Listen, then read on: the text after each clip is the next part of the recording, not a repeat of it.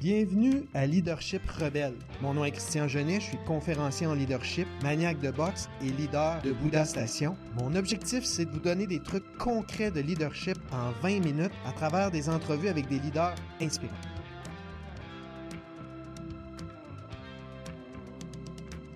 Mon invité s'est enrôlé dans les forces canadiennes en 79. Il est père de quatre enfants. Il a servi dans plusieurs missions très périlleuses comme la crise d'Oka, Haïti, Kaboul, Kandahar et même sur une permanence en Allemagne, jusqu'à être nommé brigadier général. Il détient un doctorat en sciences politiques. Il est maintenant président de Duchimus Group Conseil, qui aide les organisations à former des leaders d'impact. Aujourd'hui, chers auditeurs, je reçois Richard Giguère et ensemble, on va discuter de leadership à distance.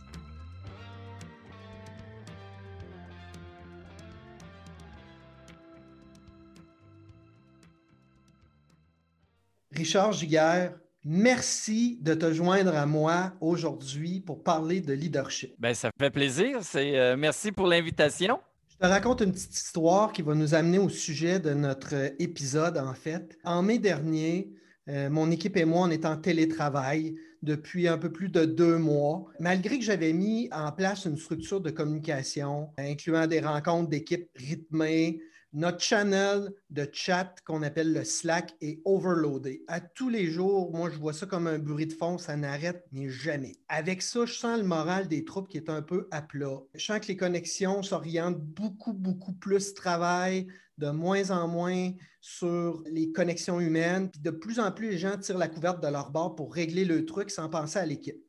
Fait que je convie toute mon équipe à un pique-nique dans un parc. Je monte un super dîner avec une petite bouteille de vin pour qu'on soit à distance euh, réglementaire.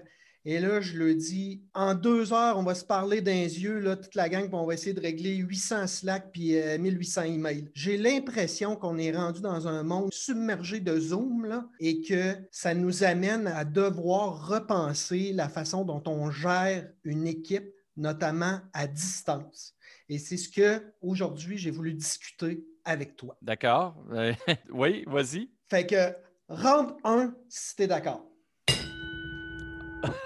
Le fameux télétravail. J'ai l'impression qu'on a une espèce d'amour-haine avec le télétravail. J'ai l'impression que ça nous a fait réaliser que le leadership à distance, il doit s'exprimer différemment. C'est quoi les constats là-dessus? Ben, je, suis d'accord avec toi, Christian, qu'on se l'est fait un peu imposer par, la, par la COVID. Même, je dois avouer, euh, parce que j'enseigne dans diverses universités et puis avant la COVID, euh, je n'étais pas chaud, moi, à l'idée de faire euh, des cours en ligne puis tout hmm. ça. Moi, je disais justement non, non. Moi, je n'embarque pas là-dedans. Il y a des gens qui disent qu'il y a au-dessus de 80% de la communication qui n'est pas verbale. Exact. Alors, euh, moi, je dis, ben, écoute, on va tout manquer ça. Là, On va rien qu'avoir accès à un pourcentage de la communication des gens. Mon dada, c'est le leadership. Alors, euh, j'ai toujours dit, ben, le leadership, c'est inspirer, motiver, montrer l'exemple. Alors, comment, comment tu fais ça en ligne? Euh, j'avais de la difficulté avec ça, mais finalement, la COVID nous a obligés à embrasser cette technologie-là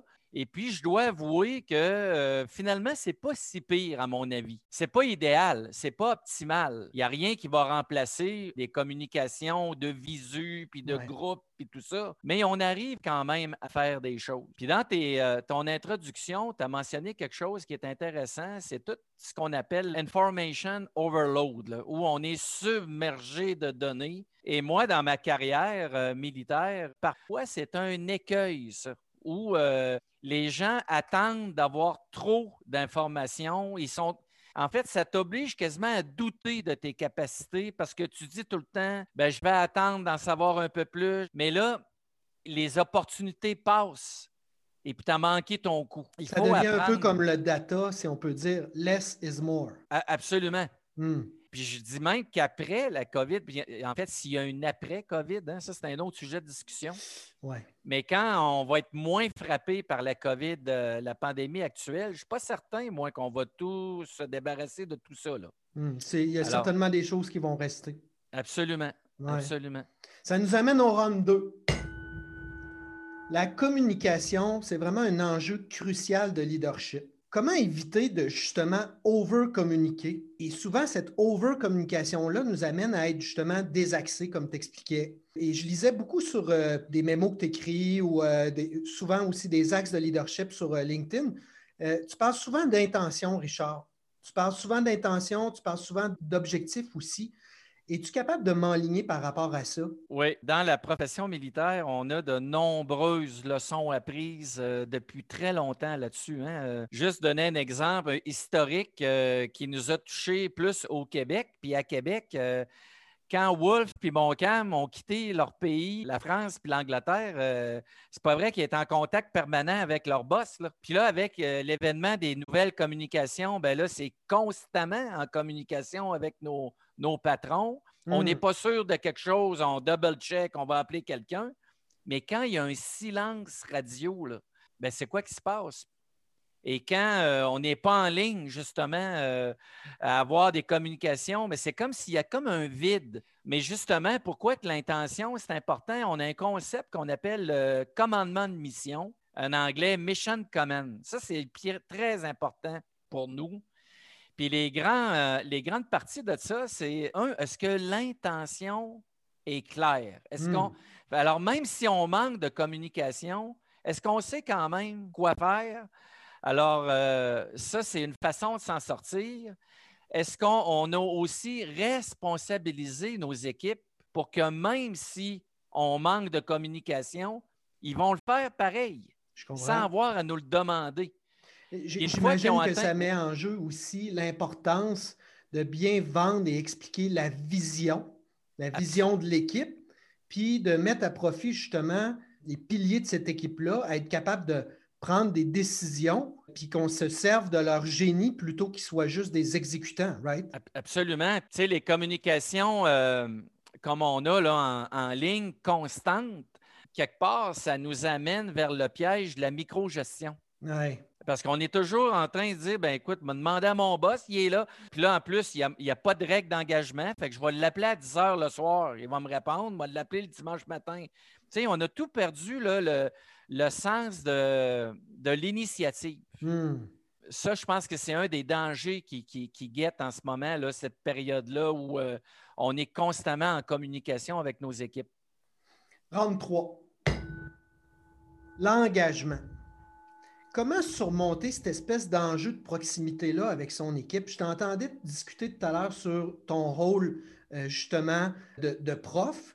Comment on fait, par exemple, soit comme leader ou comme même prof, pour amener la cohésion d'une équipe dans un moment où tu as 20, 40, des fois 100 personnes sur un petit écran, ça devient tellement facile lorsque tu es dans la même pièce de regarder dans les yeux, de toucher, de déplacer, de jouer avec un peu le, disons, euh, le, volume, le, non-verbal et tout.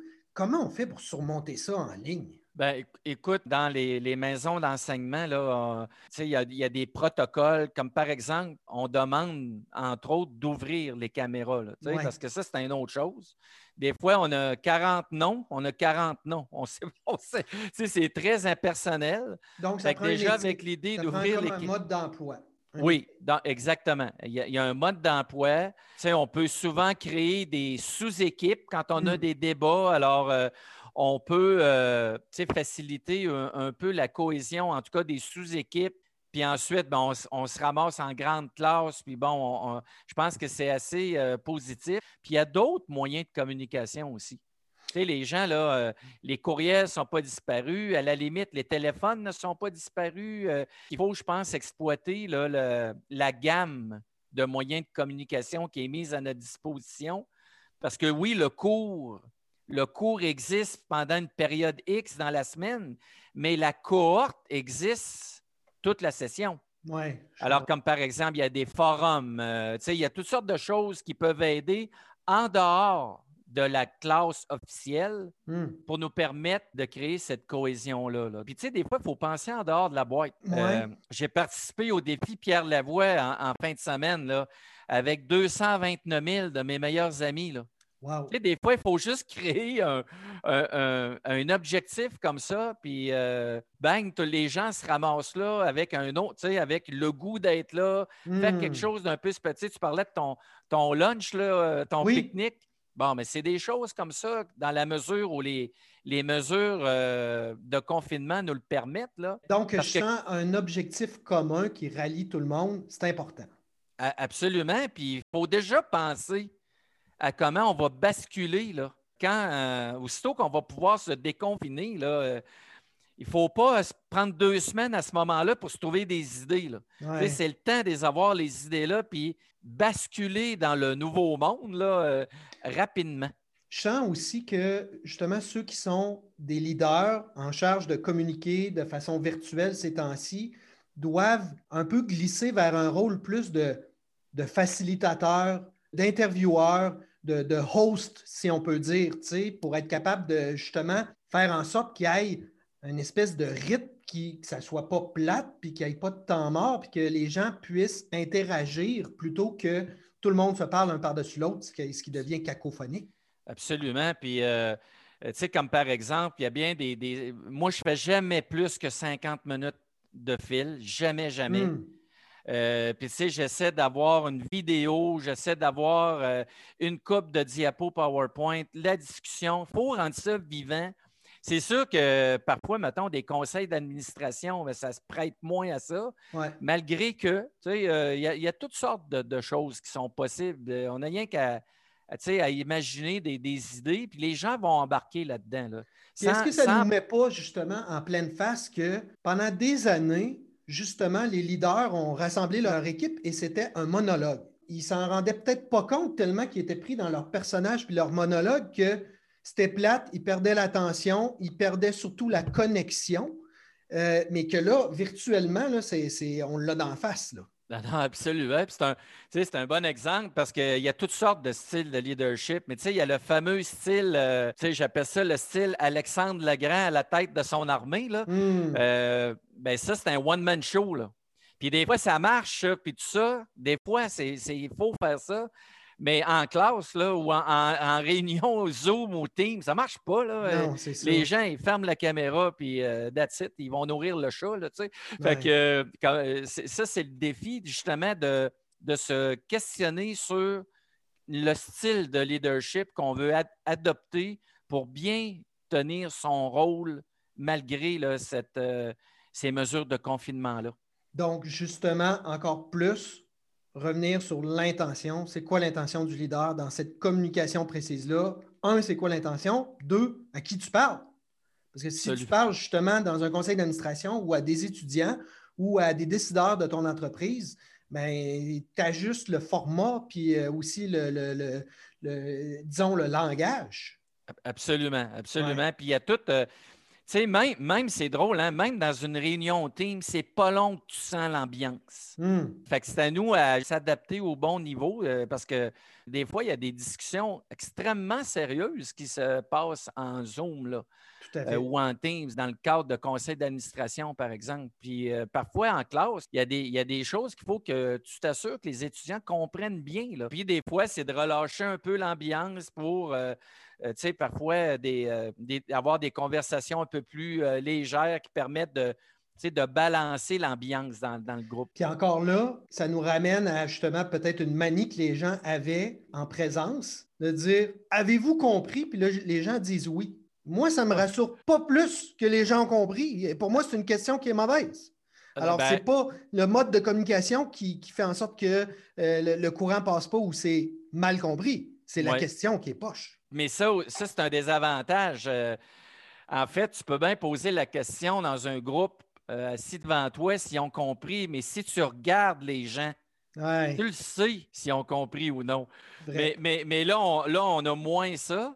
Mais effectivement, euh, c'est facile de dire ben oui, j'ai compris. Mais dans le fond, tu sais, fait que c'est c'est de faire des exercices parfois pour t'assurer que c'est bien compris, faire des retours, puis tout ça. Mmh, mmh. Euh, Préciser sa question, du moins. Oui, puis il y, a une chose quand même, c'est faire attention parce que tu ne peux pas te rattraper trop trop en ligne non plus. Là.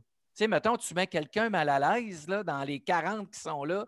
Tu sais, en classe, tu peux toujours te rattraper un peu et dire, bon, je euh, je voulais pas mettre personne mal à l'aise. Tu sais, il y a moyen. Mais là, c'est plus compliqué. Il faut vraiment penser à notre affaire avant que ça sorte. Là, Souvent, c'est enregistré pour des années. effectivement, effectivement. Ronde 4, Richard. Oui. Euh, Mon ronde 4, je t'envoie quatre coups rapides. Jab, direct, crochet, uppercut sous forme de questions. Puis je te demande de me répondre le plus vite possible parce que je veux avoir une réponse instinctive. All right? Vas-y. Euh, mon jab, c'est quoi la meilleure arme en leadership? C'est euh, toute ton intelligence émotionnelle. Hmm, J'adore. C'est toute ton Euh, intelligence émotionnelle. Dans un moment où justement plusieurs leaders, euh, à contrario, ont pensé que l'intelligence, le, IQ qu'on appelle, était tellement prioritaire, jamais on n'aura cru que l'intelligence émotionnelle, justement, permettait de déployer n'importe quel objectif. Mais si ce n'était pas là, hum, grosse barrière. Absolument. Absolument. Mon direct, que signifie pour toi le mot liberté? Liberté, ça veut dire d'être en mesure de s'exprimer, ça peut être en mesure de, se développer euh, au sein d'une organisation. Il peut y avoir des règles. Il peut y avoir des règles, mais ces règles-là sont bien, sont claires, nettes et précises. Et au sein de ça, tu es en mesure de- d'exploiter ton potentiel, de faire, de partager tes idées. Alors pour moi, c'est ça que ça veut dire liberté. Crochet, la pire erreur de leadership que quelqu'un peut faire. Euh, c'est de ne pas, euh, de pas rencontrer ces gens, de ne pas être au contact des gens. Hmm. J'en vois souvent des gens qui, qui ont des beaux titres, des beaux stationnements, des beaux bureaux, se réfugient là-dedans et puis ils ne vont pas luncher le midi avec la gang à cafétéria parce que je ne veux pas entendre des affaires plates. Et ça, pour moi, c'est euh, un gros problème. D'où justement euh, ce qu'on définit du leadership, que le rôle du leadership est justement un rôle où on doit prendre soin de son équipe et c'est définitivement pas un titre ou parce que tu es le président de l'entreprise ou parce que tu es le meilleur compteur de l'équipe de hockey, par exemple. C'est sais, une, un, une un responsabilité. leader sans équipe, là, Christian, c'est rien. Hmm. Mon uppercut. La pandémie actuelle, c'est une bataille ou c'est une guerre? Écoute, il y a un côté de moi qui dit c'est ni un ni l'autre. OK? Parce que d'un- côté, là, de, de- si tu parles à des militaires qui ont déjà été dans des conflits puis des guerres, tu sais, on utilise la métaphore militaire justement beaucoup dans le cadre de ça. Puis même le président Macron a dit euh, on est en guerre, puis euh, bon, mais c'est une bataille. Et c'est un des problèmes, moi, que je pense, c'est qu'on ne voit pas la guerre dans toutes son- ses conséquences stratégiques. On commence à le découvrir. Hmm. Mais tu sais, la bataille 1, c'était la bataille sanitaire. Ouais. Et la bataille 2, c'est la bataille économique. Puis Hmm. la bataille 3, c'est la bataille sociétale. Et là, on est, on est où en ce moment? Là? On est en plein dans tout ça alors que c'était une guerre, dans le fond, avec toutes ces batailles qu'on devait adresser, certaines en priorité, mais de jamais perdre de vue l'espace stratégique de cet enjeu-là, parce que là, on est en plein dedans. Je- en tout cas, je, je laisse ça planer, mais je ne suis pas sûr que la vision était si claire. Effectivement, on a, on a, tu sais, euh, euh, on, on va toujours attaquer euh, les menaces qui sont proches de notre barque, on va dire ça de même. Ouais. Et il y en a d'autres autour, là. Et puis quand on est trop focusé sur l'urgence, euh, ben on perd de vue la stratégie, puis une guerre, c'est en termes stratégiques que ça se passe, puis une bataille, c'est en termes tactiques. Il ne faut pas Hmm. mélanger les deux. Wow. Tactique versus stratégie, j'adore. Mon round 5. Mon round 5, c'est où je dévoile le gagnant et je suis un maniaque de gratitude, Richard.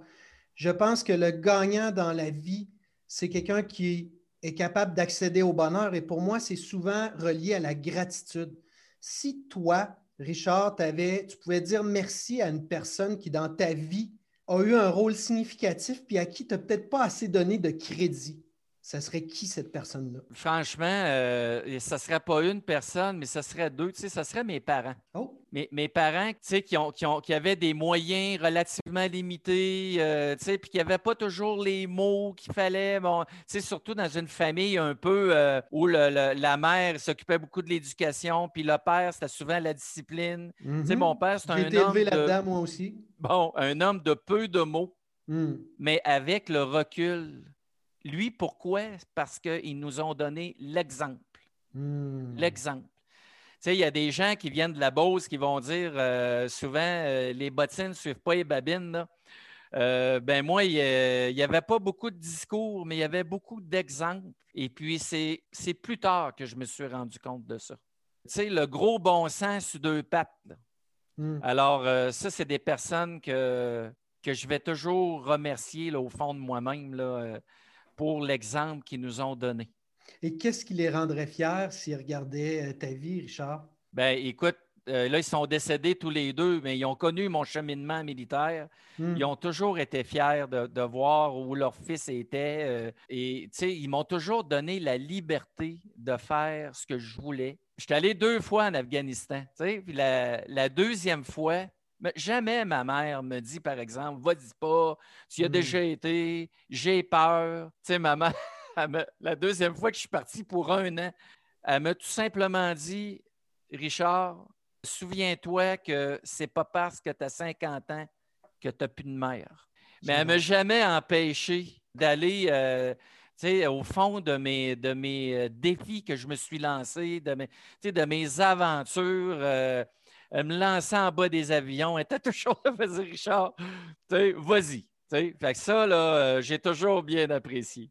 J'adore. J'écoutais d'ailleurs euh, un documentaire sur Bill Gates et euh, l'intervieweur lui demandait Vous avez perdu, Bill, votre mère très jeune. Qu'est-ce qu'elle dirait de vous? Est-ce qu'elle serait fière de vous en regardant ce que vous faites maintenant avec votre philanthropie, avec ce que vous avez fait avec Microsoft? Et Bill Gates de répondre Vous savez, moi, ma mère, elle m'a tout le temps répété de ne pas mettre mes coudes sur la table de ne pas saper puis de faire attention quand je mange. Puis je suis obligé de vous avouer une chose, ça ne s'est pas beaucoup amélioré. Oh, on les, on les écoute pas tout le temps. On les écoute pas tout le temps. Euh, mais, après, on se dit, ouais, j'aurais dû. exact. Preuve que ça nous, ça nous rentre là dans le cerveau. Absolument. Richard Giguère, merci beaucoup d'avoir pris du temps avec moi aujourd'hui. J'étais le premier à me régaler et le premier à avoir coincé là dans mon cerveau stratégie versus tactique. Merci bien pour l'opportunité et ah. bon succès. Puis en terminant, les gens qui ont le goût de te suivre, qui sont passionnés de leadership, qui écoutent mon podcast, euh, de, quelle façon ils peuvent en apprendre plus sur le groupe des Chimous ou sur justement euh, euh, les formations que vous donnez? Bien, on a, euh, on a un lien LinkedIn, hein, Duchimus, euh, qui veut dire euh, nous menons, hein, We Lead, et, aussi on a, on a, un site web. Alors, ça, c'est les meilleurs moyens de nous rejoindre. puis, bien évidemment, les contacts directs, on est toujours j'allais dire au bout du téléphone, c'est pour te montrer mon âge.